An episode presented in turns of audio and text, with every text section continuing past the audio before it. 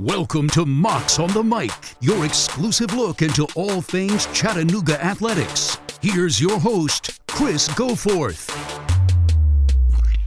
Welcome in this week to Mocs on the Mic. I'm Chris Goforth. Glad to have you along with us. Of course, you can find uh, Mocs on the Mic wherever you find your podcast. And please make sure that you rate, subscribe, and review by subscribing to Mocs on the Mic, you'll find it every single week.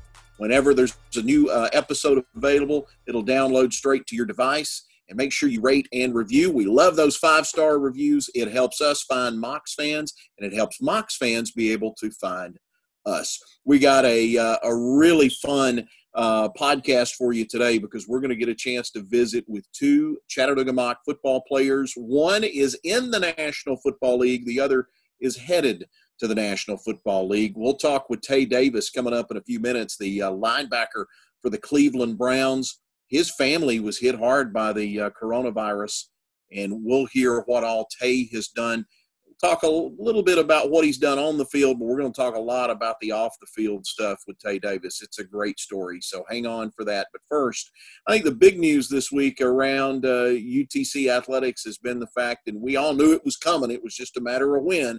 Nick Tiano finally gets that uh, contract as an undrafted free agent. He'll head to camp hopefully in a couple of weeks or a month with the uh, Houston Texans. So we got a chance to catch up with former Chattanooga quarterback, now Houston Texan, Nick Tiano.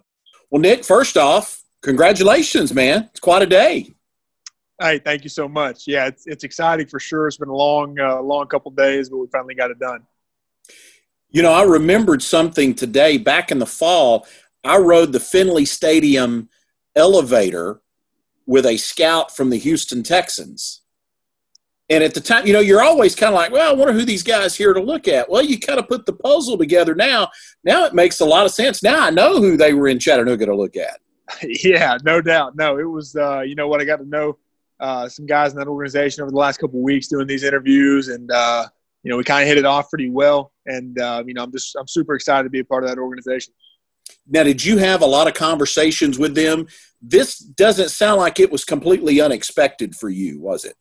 No, you know, going into the draft, uh, this is one of the teams that uh, I felt the strongest about. Um, you know, I'd gotten to talk to their offensive coordinator and interview with him, and uh, you know, we'd kind of built a built a strong connection. You know, in, in a couple short conversations. So, um, you know, going in, I knew if I didn't get picked, um, if I had the opportunity to go there in free agency, uh, that would definitely be exciting for me. Tell us what those conversations are like, because 99.9% of us will never get that opportunity. So, what are those conversations like when you get a chance to sit down uh, on the phone or, or, through a video chat with an NFL offensive coordinator? Uh, what are those conversations like?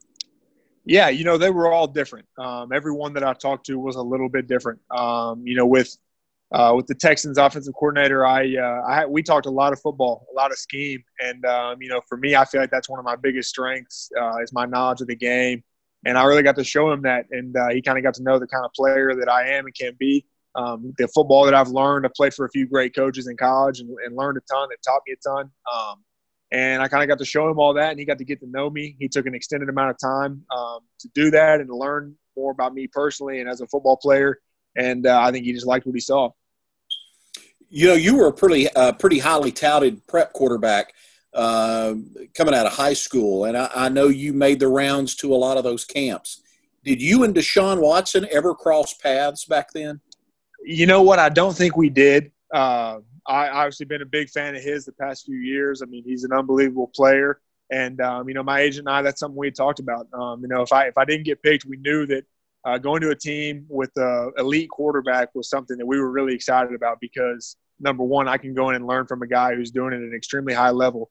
And number two, ideally, um, you know, he doesn't play a lot in the preseason because they don't want to get him banged up. So then I can get a ton of extra reps and continue to develop and kind of grow.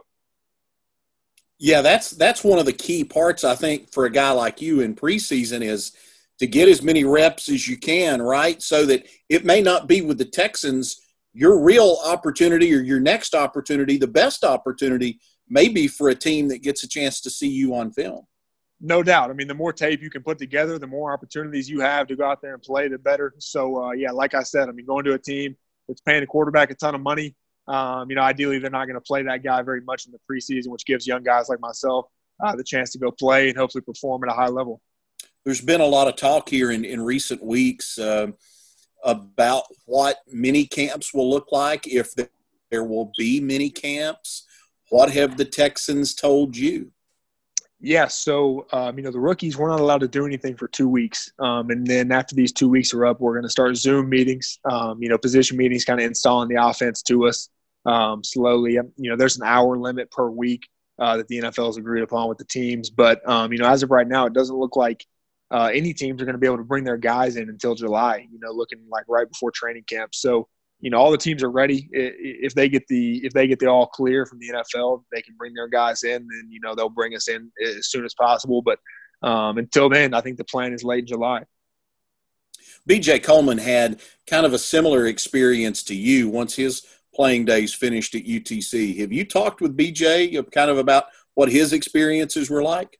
You know what? I haven't. I haven't talked to BJ, um, you know, through this process, but uh, you know, I definitely obviously very familiar with him and his story and, and, and have followed that. And, um, you know, I'd love to get the chance to talk to him before I head to Houston to kind of get any tips or advice, something that he wished he would have known before he stepped in for the first time. Do you get a playbook to study? I mean, kind of what's the next step? You talk about can't do anything for two weeks, but uh, look, Nick Tiano is going to be working probably as soon as we finish with this conference call. So, what's next for you? Yeah, no doubt. I mean, I got to stay, stay, stay working and stay ready. Um, I'm not going to let this opportunity go to waste. Um, you know what? I'm going to be as ready to go as I possibly can be. So, um, you know, I've had conversations with, multiple people in that organization today, and I think they're going to sh- uh, ship me a box of stuff, um, you know, as soon as possible. That's the playbook, you know, an iPad with all that kind of stuff, and the film, and um, so I can get a get a head start on that. And you know, with no mini camps, no OTAs all of us rookies are at a disadvantage showing up to training camp. So, um, you know, I'm going to have to do everything I can and study all summer um, and show up ready to go because there's no time to waste. So, have you given it any thought yet that at some point in time, probably in the next 90 days, maybe 120 days, you're going to line up behind center and, and look probably right over there and it's going to be J.J. Watt lined up. Have you thought about that at all? You, you, know what? I have a little bit. It still doesn't really feel real. You know, it's been a lifelong dream of mine to to go play in the NFL, and um, you know, I think it'd feel more real in a traditional re- year if I was getting on a plane right now to go to Houston. Obviously, with the circumstances, uh, it's a little anticlimactic. You know, signed the contract and I'm still sitting at home, but um, no, I think as soon as I get to Houston and I see some of those guys and I'm sitting in the same locker room as guys I've been a huge fan of for years. Um, I think that's when it'll really hit me.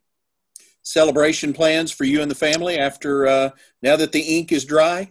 For sure. You know, obviously being careful with all the restrictions right now, but we'll find a way to get together and, and celebrate this because, um, you know what, this wouldn't be possible without so many great uh, family, friends, support, um, coaches, teammates. You know, all through the years, it's uh, it's equally as much about them as it is me. And uh, so, you know, I'm, I'm thankful for everybody who's been a part of this how do you feel like UTC and uh, your time there, both the previous coaching staff, the current coaching staff, how do you feel like your experience there prepared you for what's to come? Yeah, I mean, I wouldn't be here if it wasn't for UTC. Um, you know, I went to Mississippi State out of college and, and didn't have an opportunity there. And, uh, you know, I came back home and um, you know, thankfully that that happened here. I got to start and play a lot of games with a lot of great people. A lot of great coaches came in and out of here during my time. A lot of great players. I mean, if you look the past, you know, six or seven years, the guys uh, from UTC that have gone on to play in the NFL, there's been numerous examples and numerous guys that have showed it's possible. And uh, I'm just so thankful for it. I mean, the support uh, from Chattanooga for their players, uh, I think across all sports – is unique. Um, I don't think you see that in many universities, and I'm so thankful for you know everybody in the athletic department, top to bottom. Yeah, you're the uh, what is it, the sixth, maybe the seventh guy for uh, Chattanooga on an NFL roster right now. That's uh, that's a great feeling. That's that's something I think we can all, not just as from the university standpoint, but from a community standpoint, kind of rally around and be proud of. No doubt. I mean, for an FCS program, I think uh, I think that's extremely impressive. I think that's a testament to um, you know the recruiting that the coaches have done and, and the university and the city. Um, it's a great place to go. I mean, there's not many colleges that are in as great a city as Chattanooga. Um, obviously, being you know born and raised here, I'm biased, but um, you know it is. It's a great community. It's a great university. um, you can come here and, and all your dreams are, are in front of you. When did the call come from the Texans? So actually had a deal done with them before the draft was even over. Um, if I didn't get picked, was, that's where I was going to go. It's uh, it's kind of just taking a couple days to get it done. So uh, we finally got it this morning. Um, got the call probably 11:30 or 12 uh, 12 this morning, and that it was done. So uh, you know, just just super excited about it.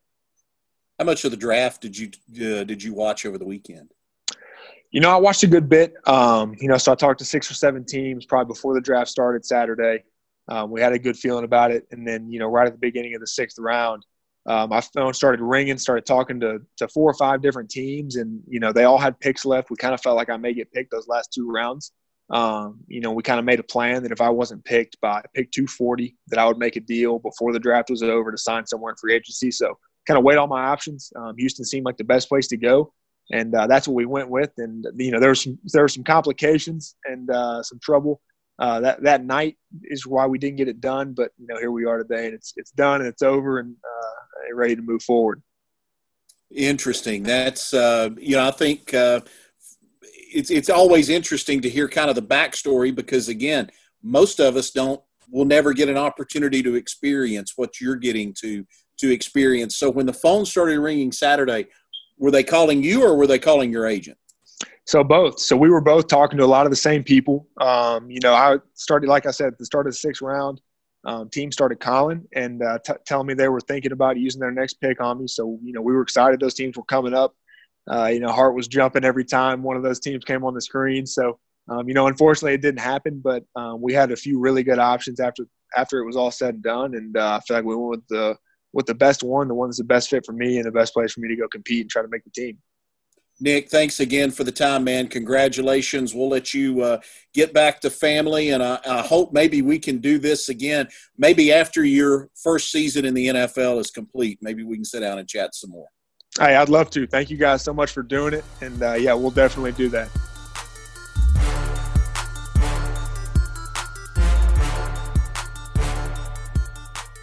Glad to be joined now by uh, Cleveland Browns linebacker Tae Davis, former Chattanooga Moc, able to spend a, a, few minutes with us. And, and look, Tae, there's so much that's going on in the world, and you've got a heck of a story that you've kind of had to come through over these last couple of months. Not so much you, but your family. Uh, COVID 19 hit your family pretty hard. Can you tell us a little bit about what happened? Um, yeah, um, probably say uh, it feels like forever, but I guess you said two and a half, three weeks ago. Um, I get a phone call and I hear that um, back in my hometown in Lanett, Alabama, um, Chambers County, my aunt church um, had a real bad outbreak for COVID, and the first 10 cases in the county was from the church alone. And um, my immediate reaction was, do any of you guys have it? Um, if not, I think you guys should go get tested just to be, you know, on the safe side.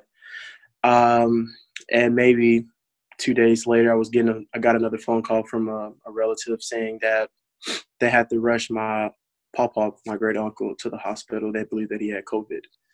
And uh, I just remember that just that first phone call, it was almost like time stood still. I really couldn't, you know, believe like that it hit that close, you know, to home. And you all you know you feel for everyone that's kind of going through it and everything like that but just knowing someone that um actually that you know and you love and you're very close with you know get impacted by you know this this whole this deal this virus and like it was just almost it almost felt like a dream.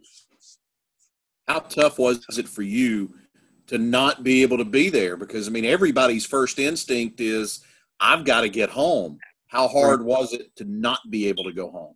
Um, I think that what was was hurting me the most. Um, not not not even necessarily just kind of being back where they were at, but just kind of back home with my mom and my grandma. And, you know, those that's my grandma's sisters and brother-in-law, and it was it was tough on her. And just kind of you know, I'm up in Illinois right now with my girlfriend, and just kind of like just realizing that there was nothing I could do. Um, I could drive back and potentially put myself at harm's way of you know coming down with the virus or um, while traveling down you know come in contact with it and spread it to someone else and i ended up just having to kind of stay put and just you know, leave it to God and just keep praying and let Him handle it. Um, but it was definitely tough for me because I just even wanted to help. I knew there was nothing I could do.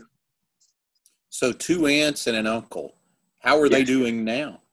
Um, my aunt and my uncle, um, they're doing well. They were um, they've been pulled off the ventilators. They're actually back home now. Um, they're still required to do a two week quarantine. My other aunt, she's right now she's at UAB, I believe. Um, she's asymptomatic, but um, she still carried the virus, so they're um, steady taking the precautionary measures and treating her. So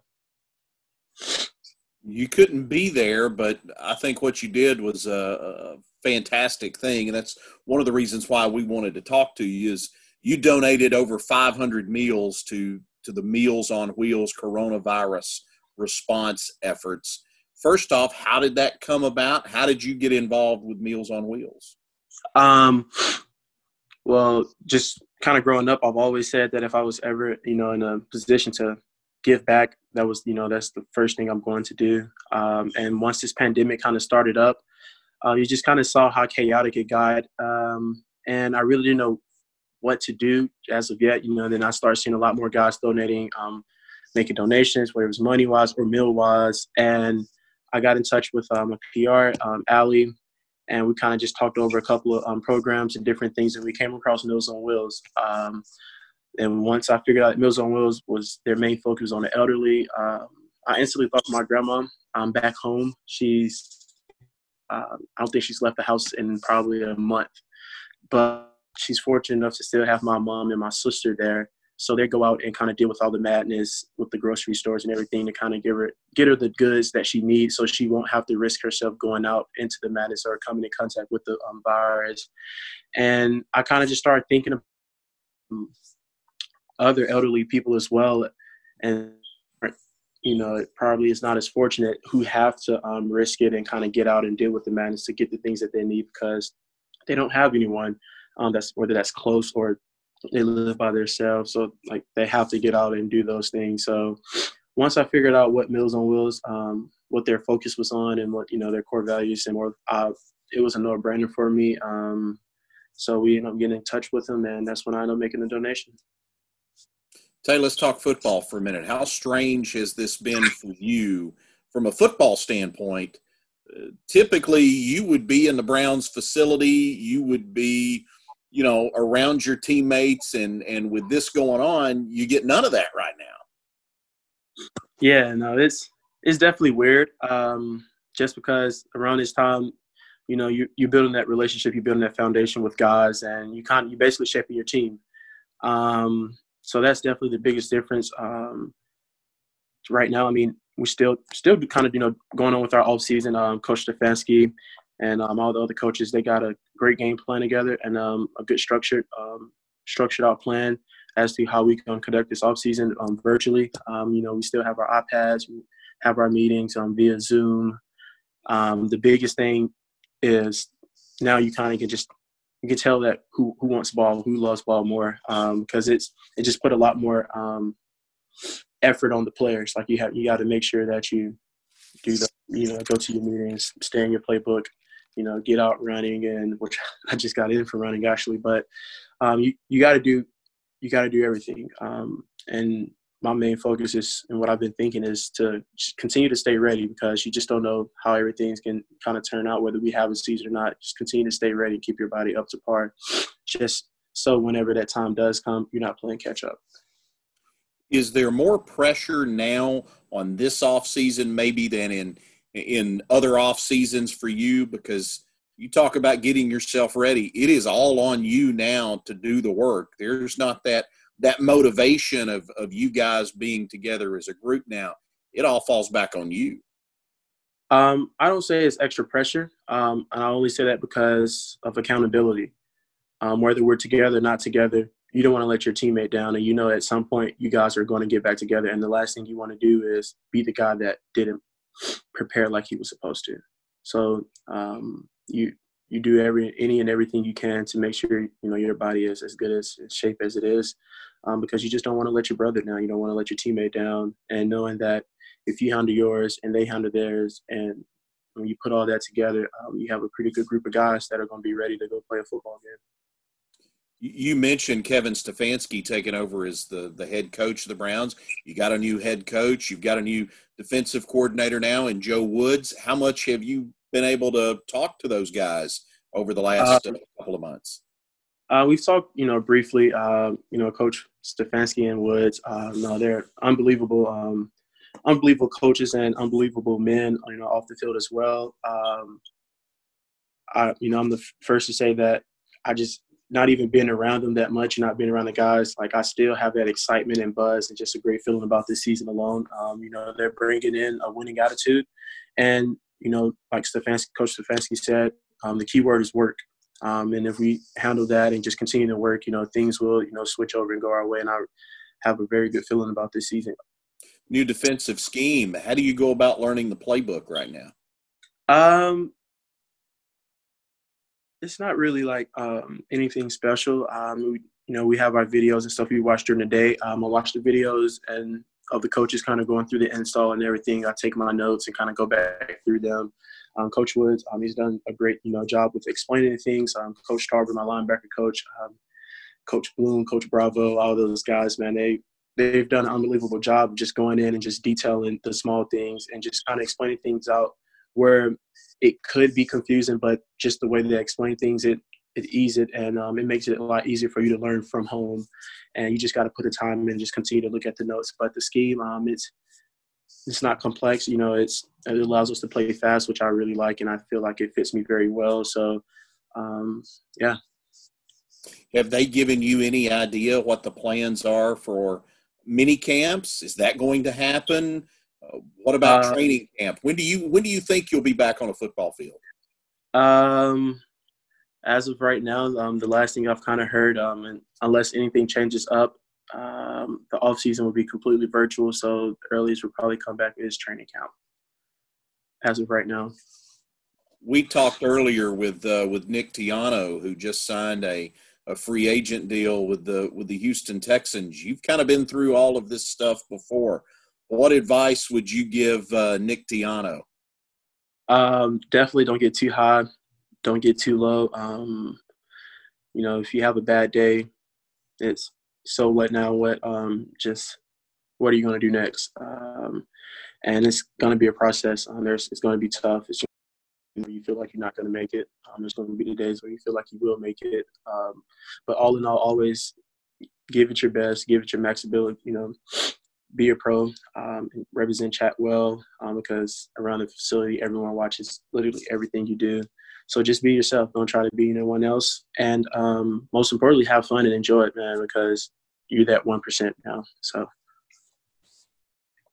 Chattanooga has uh, they've got a lot of guys now in that one percent. I think there's six or seven now that are expected to be on NFL rosters. Are are you in touch with any of those guys? Oh yeah, no, I still talk to me. I, of course, talk to Ke- uh, Keionta, talk to Corey.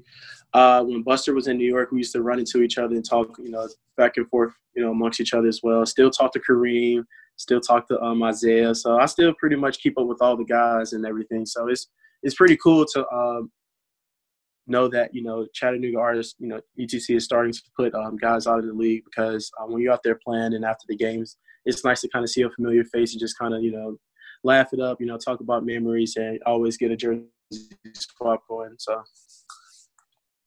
What was the biggest surprise to you playing in the NFL? Coming from Chattanooga, what was the biggest surprise?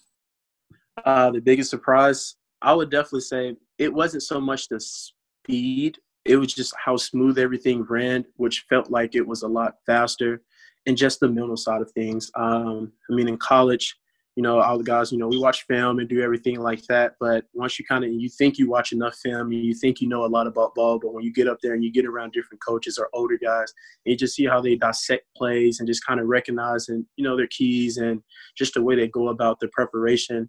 It lets you know that you have a whole lot more to learn. And um, that was definitely the biggest difference for me. And something I'm still, you know, working on to this day is kind of working on that routine of what helped me to prepare and what's not really helping me. Tae, appreciate the time, man. Best of luck to you.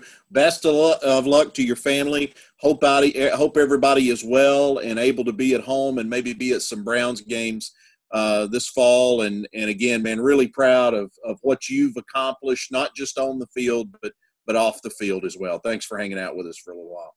No, thank you for having me.